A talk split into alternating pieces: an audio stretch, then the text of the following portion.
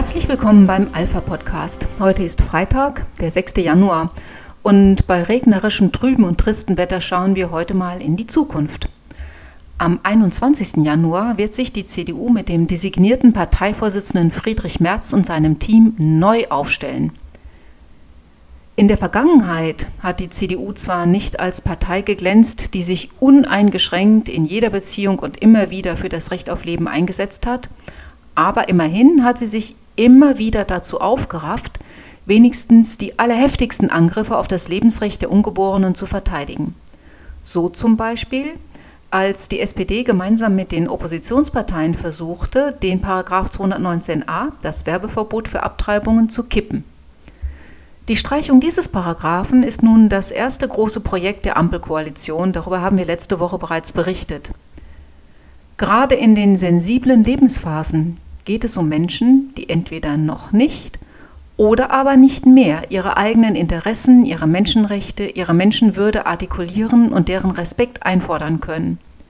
Diese Aufgabe fällt also dem Staat zu.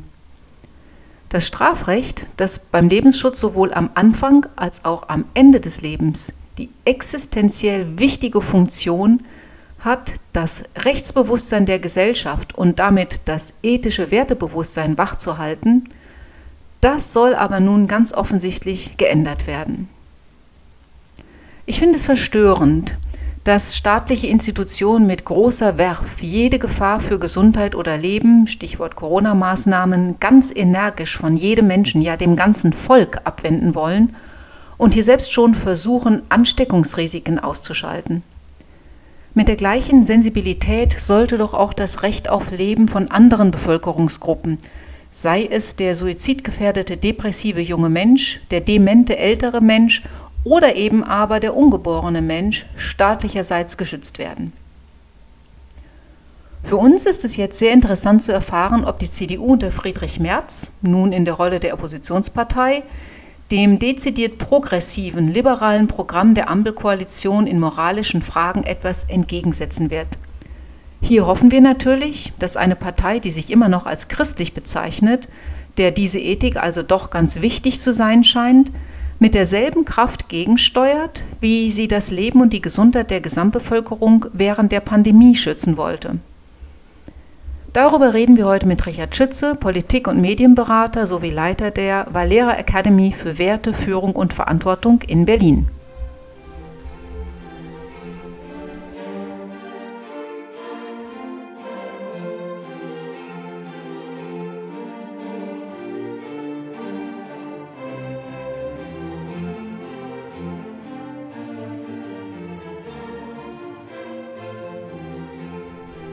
Herr Schütze, was haben Sie gedacht, als Friedrich Merz mit einer satten Mehrheit zum Parteivorsitzenden gewählt wurde? Die CDU hat eine große Sehnsucht, wieder zu profilierten Wahrheits- und Wertüberzeugungen nicht nur innerlich zu gelangen in Diskussion, Erörterung, aber auch Vertiefung, sondern das auch nach außen wieder durchscheinen und ausstrahlen zu lassen. Damit trifft sie ein tiefes Bedürfnis der bürgerlichen Mitte in der Gesellschaft, die wissen will, wofür lohnt es sich, politisch sich zu engagieren? Was macht eigentlich das Menschsein aus in einer freiheitlich demokratisch verfassten Gesellschaft mit einem unabhängigen rechtsstaatlichen System und einer sozialen Marktwirtschaft als der dem menschengerechten Wirtschaftsordnung. Das alles zusammen birgt einen Wertekanon, für den im positiven Sinne die Konservativen gestanden sind in der Bundesrepublik Deutschland und auch künftig wieder eintreten wollen, nämlich das, was es zu bewahren und zu vertiefen gilt, auch so klar zu positionieren und zum Wesenskern zu machen und das, was weiterentwickelt werden muss, voranzutreiben. Also aus einer gesicherten Basis, aus einem klaren Fundament heraus nach vorne neue Lösungen auf die Zeitfragen zu suchen. Wenn Friedrich Merz diesen Spagat hinkriegt, Erfahrung aus einem langen Berufsleben in der Politik, dann aber auch in der freien Wirtschaft als Unternehmer, Rechtsanwalt einerseits und andererseits auch in den Blick nimmt, was an künftigen Herausforderungen für die Generationen von morgen zu leisten ist, zu bewältigen ist, dann kann er es schaffen, dass die CDU sich wieder als eine zentrale Kraft in Europa und in Deutschland positioniert, ein Kraftzentrum bleibt und nicht etwa einen Abstieg erlebt wie die Demokratia Christiana und andere christliche Parteien in Westeuropa das in den letzten Jahrzehnten hinnehmen mussten. Jetzt haben Sie gesagt, ähm, dass er für das steht, was ähm, die CDU zu wahren und äh, zu schützen hat, wofür also viele Menschen eben auch Friedrich Merz ihr Vertrauen geschenkt haben. Wir haben jetzt von Olaf Scholz gehört, dass er angekündigt hat, innerhalb der nächsten 25 Jahre unser komplettes Wirtschaftssystem umzubauen. Da weiß man noch nicht so ganz genau, was da auf uns zukommt, dass er ähm, die Grundlagen unserer Gesellschaft umbauen möchte, zusammen mit der Ampel. Das erkennt man, wenn man in den Koalitionsvertrag reinschaut und sieht, wo überall beispielsweise im Bereich äh, Abstammungsrecht, Familienrecht, Kinderrecht, äh, Lebensrecht äh, völlig neue Weichenstellungen gesetzt werden. Also ich sehe schon da eine Auflösung beispielsweise des traditionellen Familienbildes ähm, oder eben auch äh, des Lebensrechtes. Was glauben Sie denn, ähm, wie, wie Friedrich Merz das sehen könnte? Oder was glauben Sie, haben die Menschen, die jetzt Friedrich Merz eben gewählt haben, in Bezug auf diese Punkte gedacht? Was, was ist Ihnen wichtig? Was möchten Sie gerne bewahren? Also Olaf Scholz wählt den Weg ins Diffuse, in das Undeutige, Uneindeutige, in das Mehrdeutige arbeitet mit Äquivokationen, begrifflich gesprochen, philosophisch gesprochen, also mit mehrdeutigen Vokabeln. Was heißt denn Zusammenhalt der Gesellschaft? Was bedeutet Solidarität? Was ist denn der Kern der Solidargemeinschaft? Für Europa und äh, auch Deutschland war das jetzt jahrzehntelang als Keimzelle der Gesellschaft zum Beispiel Ehe und Familie. Daraus entsprang die Gesellschaft.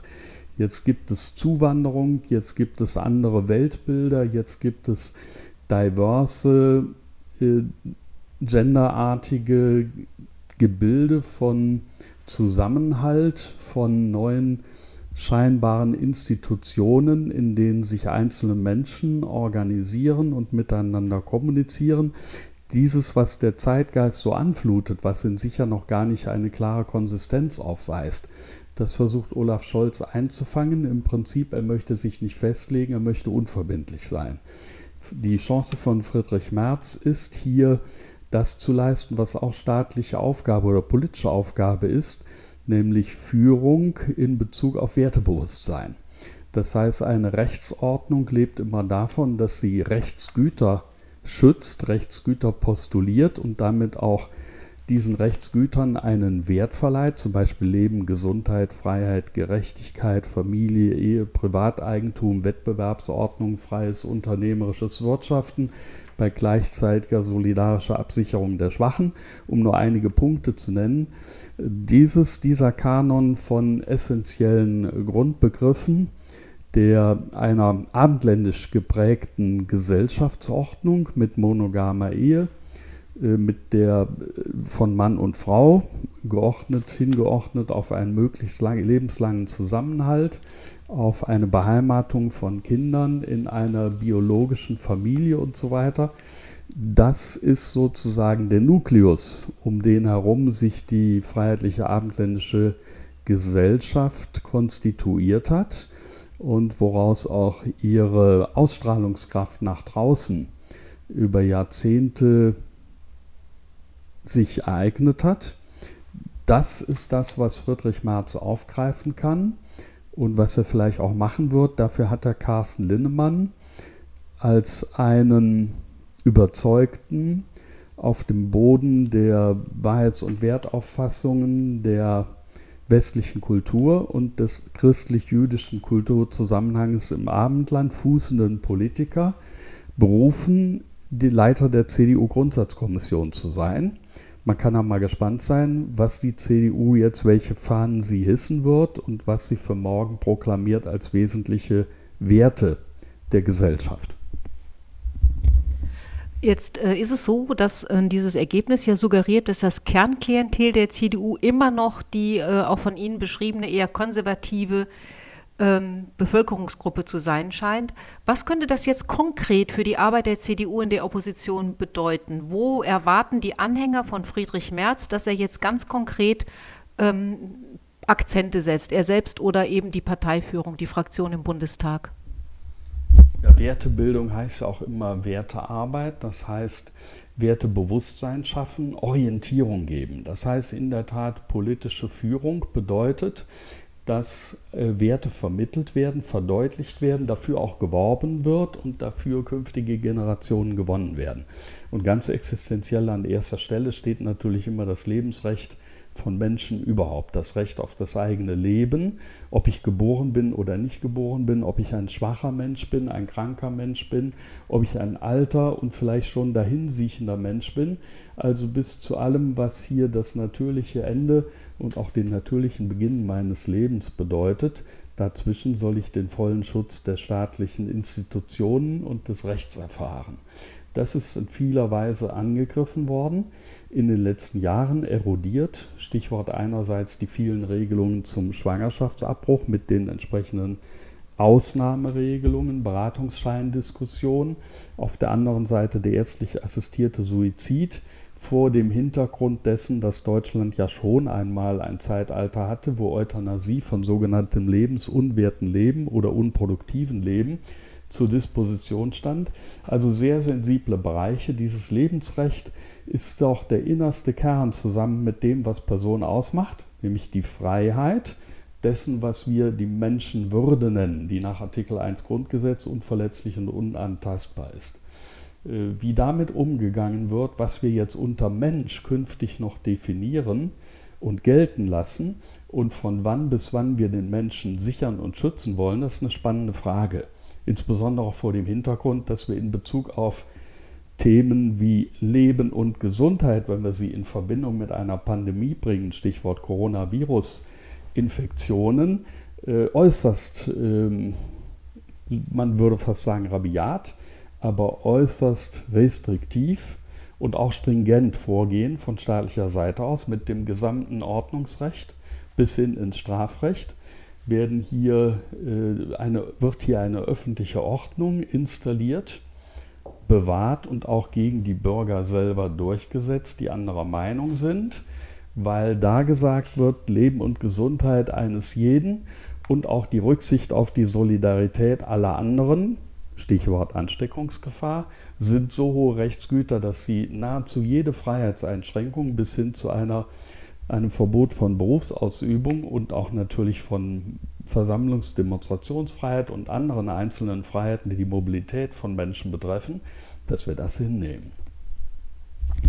Ähm, ja, das ist, das ist natürlich ein sehr interessanter Aspekt. Ulrike Gero hat dazu in der Welt geschrieben, ähm, dass gerade dieses Recht auf körperliche Unversehrtheit in Zusammenhang mit einer Zwangsimpfung ähm, offensichtlich gar keinen Wert mehr zu haben scheint und dann tatsächlich auch gesagt, ähm, früher haben wir mal gesagt, mein Bauch gehört mir und das Recht auf Selbstbestimmung, auf körperliche Unversehrtheit einer Schwangeren, die dann eben dieses Recht gegenüber dem Kind, das in ihr heranwächst, durchdrückt und sagt, ähm, deswegen darf ich dich aber abtreiben.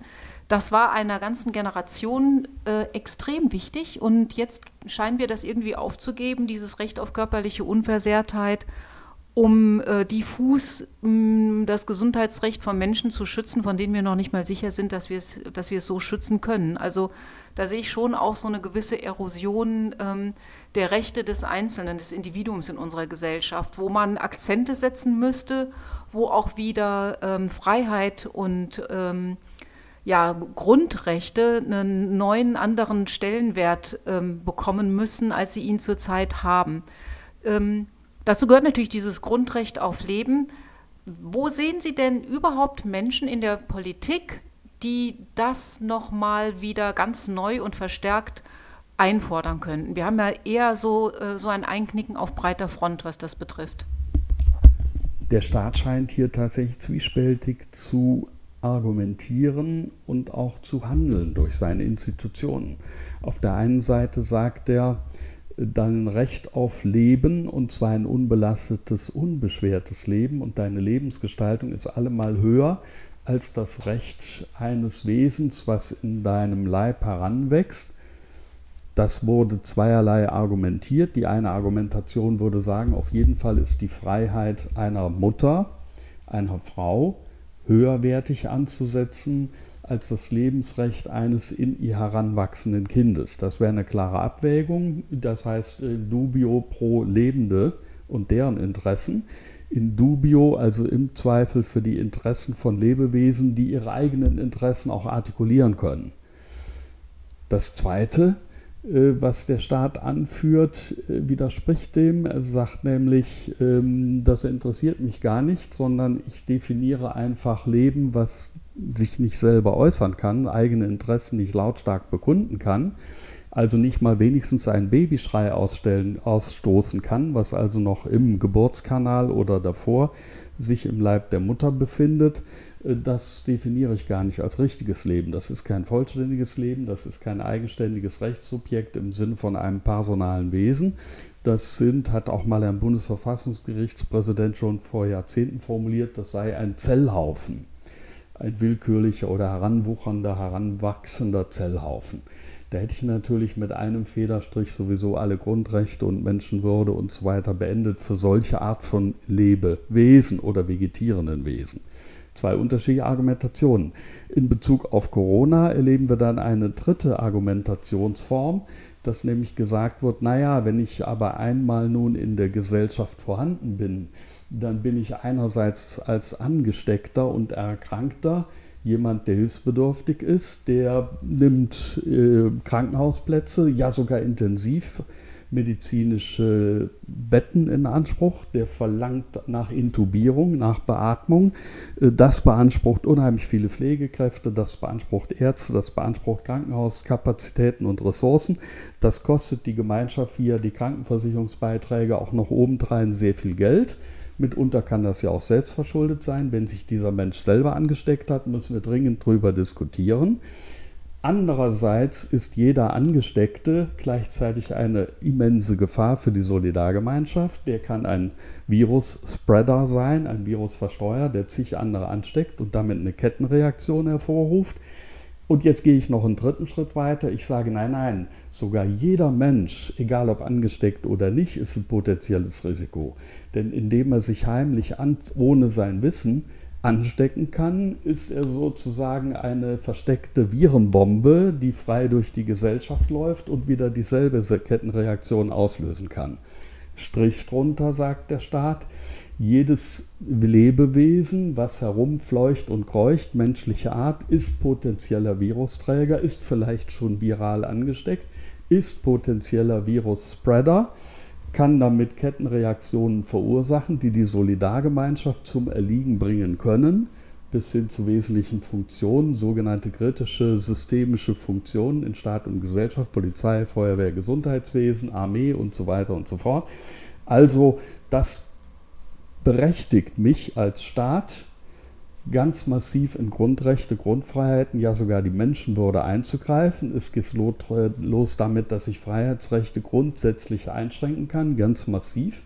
Dazu hat das Bundesverfassungsgericht erstaunlicherweise sein Okay gegeben und gesagt, die Qualität der Grundrechte wird nach der Erfahrung dieser weltweiten Corona-Pandemie eine andere sein, als sie vorher war. Wir haben gelernt, dass unter gesundheitspolitischen und medizinischen Aspekten der Staat Grundrechte, Grundfreiheiten ganz massiv einschränken kann, darf und sogar soll, einerseits.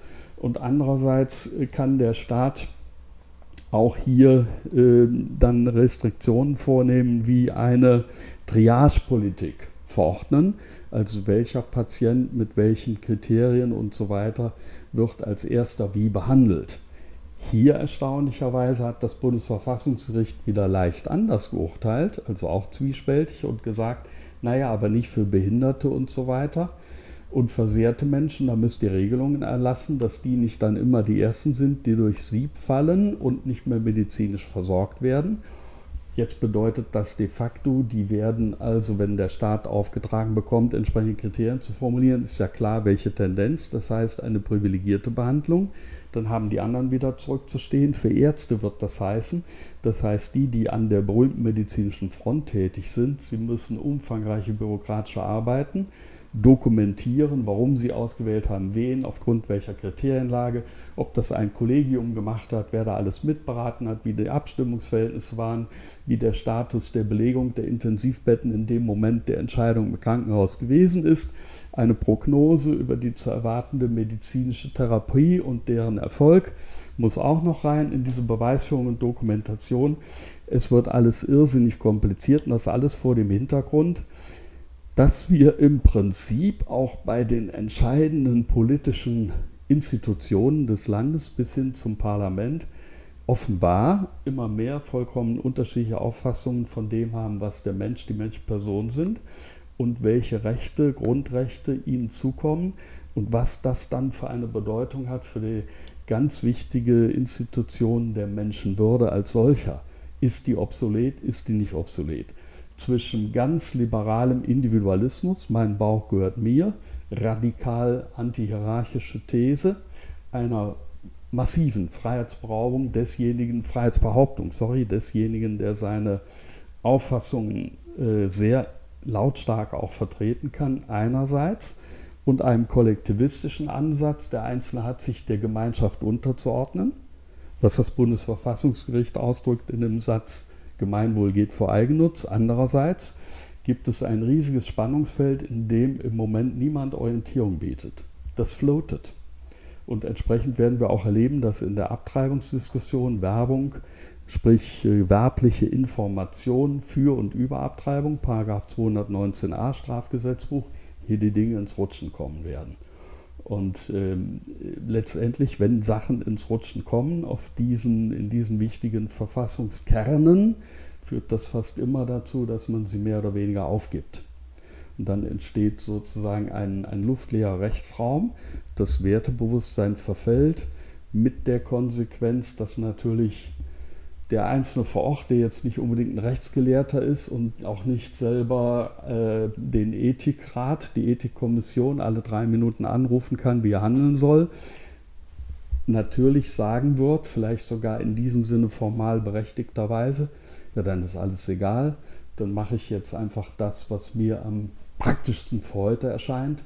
Das, was mir am praktischsten erscheint, ist in der Güterabwägung dann das, was für mich am komfortabelsten ist. Das ist nur das Gegenteil von dem, was wir mit Rechtsbewusstsein erreichen wollten. Da geht es nicht primär um den Komfort, sondern da geht es äh, um die Verpflichtungen, um Rechte und Verpflichtungen, ethisch zu handeln. Das ist wieder was ganz anderes. Ja, ähm, eine Zeit der Orientierungslosigkeit, ähm, sehr schön ähm, auf den Punkt gebracht, denn man weiß tatsächlich bei dem, was vom Bundesverfassungsgericht an Urteilen in letzter Zeit gekommen ist, nicht mehr so genau, äh, ob man sich da jetzt noch drauf verlassen kann oder nicht. Da waren doch ein paar Urteile dabei, die gerade Lebensrechtler verstört haben. Natürlich gibt es immer noch Persönlichkeiten, auch innerhalb der Politik oder Einzelmeinungen, die versuchen so ein bisschen ähm, die Werte, die uns wichtig erscheinen und die auch äh, letztendlich diejenigen sind, die eine christliche, eine solidarische Gemeinschaft tragen, vertreten nach außen hin. Was glauben Sie denn, könnten Lebensrechtler tun, um solche Persönlichkeiten zu unterstützen? Was wären da Möglichkeiten? Ja, entscheidend ist wie immer die Bildung von Werten und die Bildung von Wertebewusstsein. Bildung heißt also Formen, darstellen, erläutern, erklären, diskutieren, erörtern, äh, festlegen, sich selber auch verpflichten, sich einen Bindungscharakter an solche Werte und Wahrheitsüberzeugungen zu geben. Das gerade ist die Aufgabe von politischen Parteien, das aber auch ist die Aufgabe von politischer Führung und auch obersten staatlichen Repräsentanten. Die müssen immer wieder daran erinnern, gerade zum Schutz von Minderheiten, zum Schutz von Schwachen, aber auch zum Schutz des Rechts selber, dass er nicht aufstehen kann und schreien, ich bin bedroht, sondern das braucht Rechtsträger, die für das Recht eintreten auch unter Inkaufnahme von eigener Bedrohung, von eigenem Verlust, von unkomfortablem Leben. Wenn wir jetzt heute die Menschen, die Oppositionellen in Belarus, in Weißrussland und auch in anderen Ländern der Welt, in Myanmar, äh, bestaunen, bewundern, beklatschen, dann erleben wir ja da Menschen, die für Menschenrechte und Freiheitsrechte notfalls ins Gefängnis, in die Verbannung, in Arbeitslager, Umerziehungslager und so weiter marschieren, ihr eigenes Leben über Jahre, Jahrzehnte wegschenken, hingeben, opfern sozusagen, ja sogar riskieren. Und da stehen wir bewundernd daneben und sagen, das sind ja Leute, die verdienen Menschenrechtspreise, die könnten Friedensnobelpreise bekommen und so weiter und so fort. Da sehen wir, ohne Anstrengung ist in dieser Welt das Recht nicht durchzusetzen, das Recht auch der Schwachen, das Recht als solches. Dahinter steht ein ethisches Wertebewusstsein, das verlangt Einsatz, das verlangt auch Hingabe und das verlangt auch einen inneren Kampf. Daran hat es ein bisschen gefehlt in der westlichen Welt in den letzten Jahren, Jahrzehnten vielleicht. Wir haben eventuell gedacht, nach dem Fall der Mauer und dem Ende des Kalten Krieges, die Sache ist gelaufen. Demokratie, Freiheit, Grundwerte, Grundrechte werden von selber die Welt erobern. Der Charme der Menschenwürde wird jedem einsichtig sein und sich breit machen als oberste Wert und stellen jetzt mit Erstaunen fest, nee, sobald wir uns dafür nicht mehr einsetzen tagtäglich, verkocht die Suppe und bleibt zum Schluss nur noch eine Kruste auf dem Boden des Topfes übrig und die schaut dann wieder arg aus nach Diktatur und Totalitarismus. Ja, danke, das ist eigentlich ein schönes Schlusswort. Ähm, das Interesse und die Sehnsucht nach der Macht scheint manchmal größer zu sein als das Interesse und die Sehnsucht danach, allen Menschen Freiheit und Grundrechte zu gewähren. Vielen Dank für diese erhellenden Worte, Richard Schütze. Wir haben gemeinsam überlegt, mit was für einem Lied wir den heutigen Podcast schließen könnten und sind dabei, wie wir finden, bei einem ganz passenden Titel von Amy Winehouse gelandet. Nachdem wir in den letzten Jahren ähm, sehr viel rote und grüne Politik von der CDU haben erleben dürfen, finden wir, es ist Zeit, dass sie einmal zu ihrer ursprünglichen Farbe zurückkehrt. Back to Black.